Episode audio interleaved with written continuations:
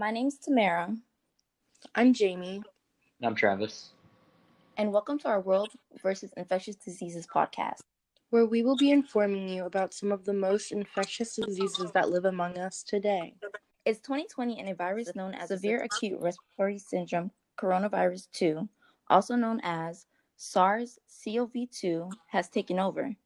The SARS virus is a strain of the coronavirus that causes the coronavirus disease, COVID 19. I think this is something people often confuse. SARS is the virus, and coronavirus is the disease it causes. As you can say, that's the way to start off the new year. I'll tell you a coronavirus joke now, but you would have to wait two weeks to see if you got it.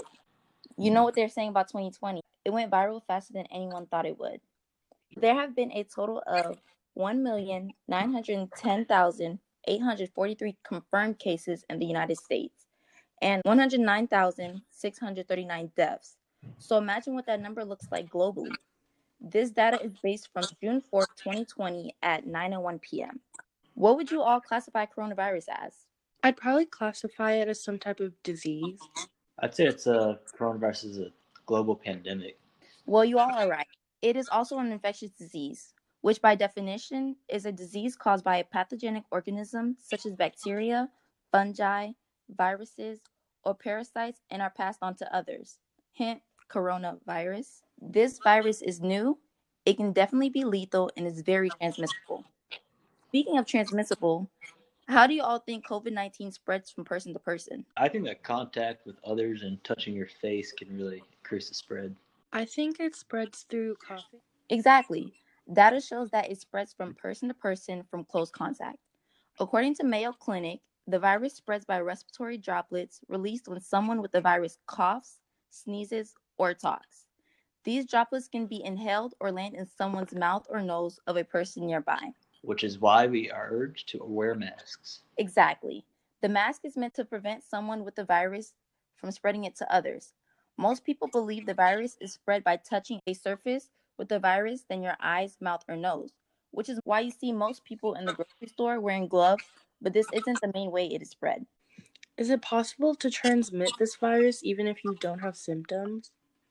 It is possible to carry the virus and be asymptomatic for weeks and still transmit the virus to others.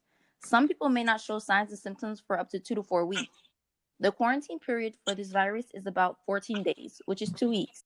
Because the virus is still so new, information is still being learned about it every day. Although there is no new virus to prevent this disease, there are a couple of ways to prevent yourself, so let's talk about it. The first is to stay home. That way, you can have no way of coming in contact with someone with the virus. Second, if it is necessary to go out, use a cloth face cover and practice social distancing, which is six feet apart. Third, wash your hands often and for at least 20 seconds, especially after being in a public place. If soap and water are not readily available, it is recommended to use a hand sanitizer that has at least 60% alcohol.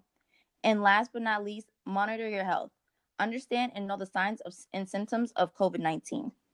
I've heard rumors of a possible second wave. What do you know about that?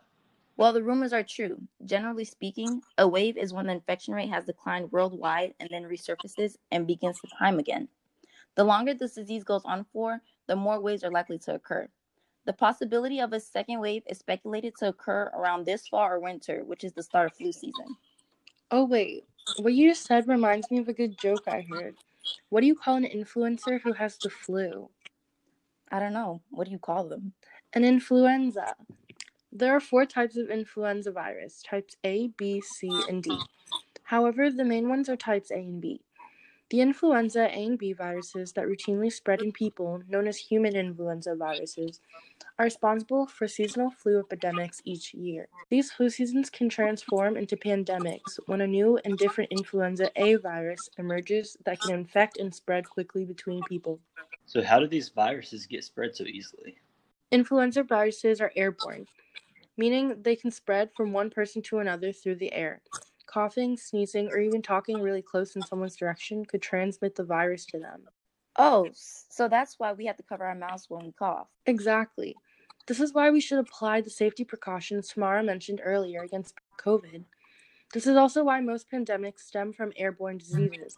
You can spread and get these diseases just by breathing. The best ways to prevent the flu is to avoid contact with others who are sick. Stay home when you yourself are sick. Cover your mouth and nose when coughing or sneezing, and wash your hands. Getting your flu shot during every flu season is also a great preventative measure. Have you guys gotten a flu shot before? I have got a flu shot every year for as long as I can remember. I used to get one every year, but I've forgotten the last couple. It's good to get them yearly if possible because the flu strain changes each year. It's best to get a flu vaccination each season to make sure you're protected against most current strains. The quick changing flu virus is also the reason why no vaccine is 100% protective. Flu shots work by stimulating the body's immune system to get antibodies to develop about two weeks after vaccination. Antibodies are proteins that recognize and fight off germs such as viruses that have invaded the blood. If you're exposed to the flu virus after having the flu vaccine, your immune system should be able to recognize the virus and immediately produce antibodies to fight it. Vaccines such as this also benefit the community. If enough people are vaccinated, it's harder for the disease to spread to those who cannot have vaccines, such as those who are ill or have a weakened immune system. This is what's called herd immunity. Just wondering, has anyone ever been tested for tuberculosis? No, I don't think I have. Well, I have. I had to volunteer at a nursing home and I had to get tex- tested actually.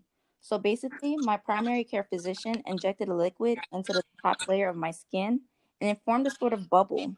I'm pretty sure they were looking to observe a reaction, so I had to come back in three days so they could measure the swelling and see if a reaction had occurred. Thankfully, one didn't. That's awesome, Tamara. I myself have never been tested. But tuberculosis, also known as TB, is another infectious disease that attacks the respiratory system. Tuberculosis is not very common in the US, fewer than 200,000 cases per year.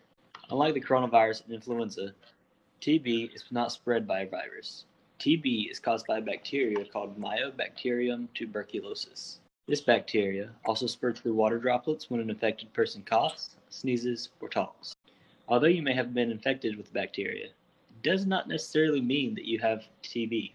You only have about a 5 to 15% chance of falling ill to TB in your lifetime. Coughing is a symptom that can last up to three weeks with tuberculosis. Some other symptoms include weight loss, loss of appetite, and fatigue. Since tuberculosis is caused by bacteria, there are antibiotics that can help. The vaccine is often used in infants and small children that live in countries where TB is common. The World Health Organization states that eight countries account for two thirds of the tuberculosis cases in the world. Those countries are China, India, Indonesia, the Philippines, Pakistan, Nigeria, Bangladesh, and South Africa. And 95% of the cases and death from TB are found in developing countries. Tuberculosis is considered an endemic in these countries, and endemic is a disease that is regularly found in one certain area. Tuberculosis does not discriminate either when it comes to who it attacks. It mostly attacks adults during their most productive years. Smoking, alcohol use, and a weakened immune system can increase your chances of getting tuberculosis.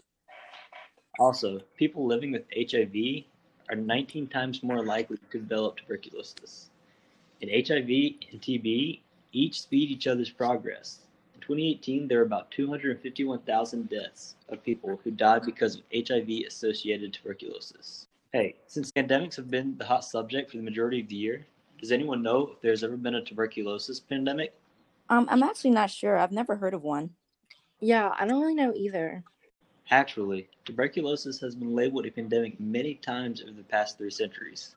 And in 2018, tuberculosis was the leading cause of mortality for infectious diseases. We just don't hear about it a lot since it's so rare in the US.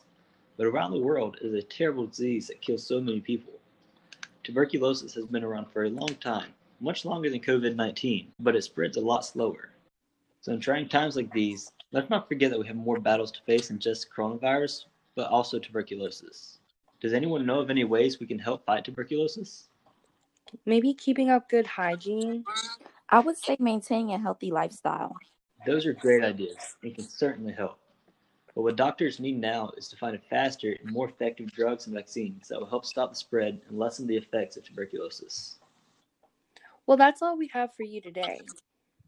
Thank you all for listening. And if you would like any more information on any of the three infectious diseases discussed, the cdc.gov and who.international are great places to look and stay informed.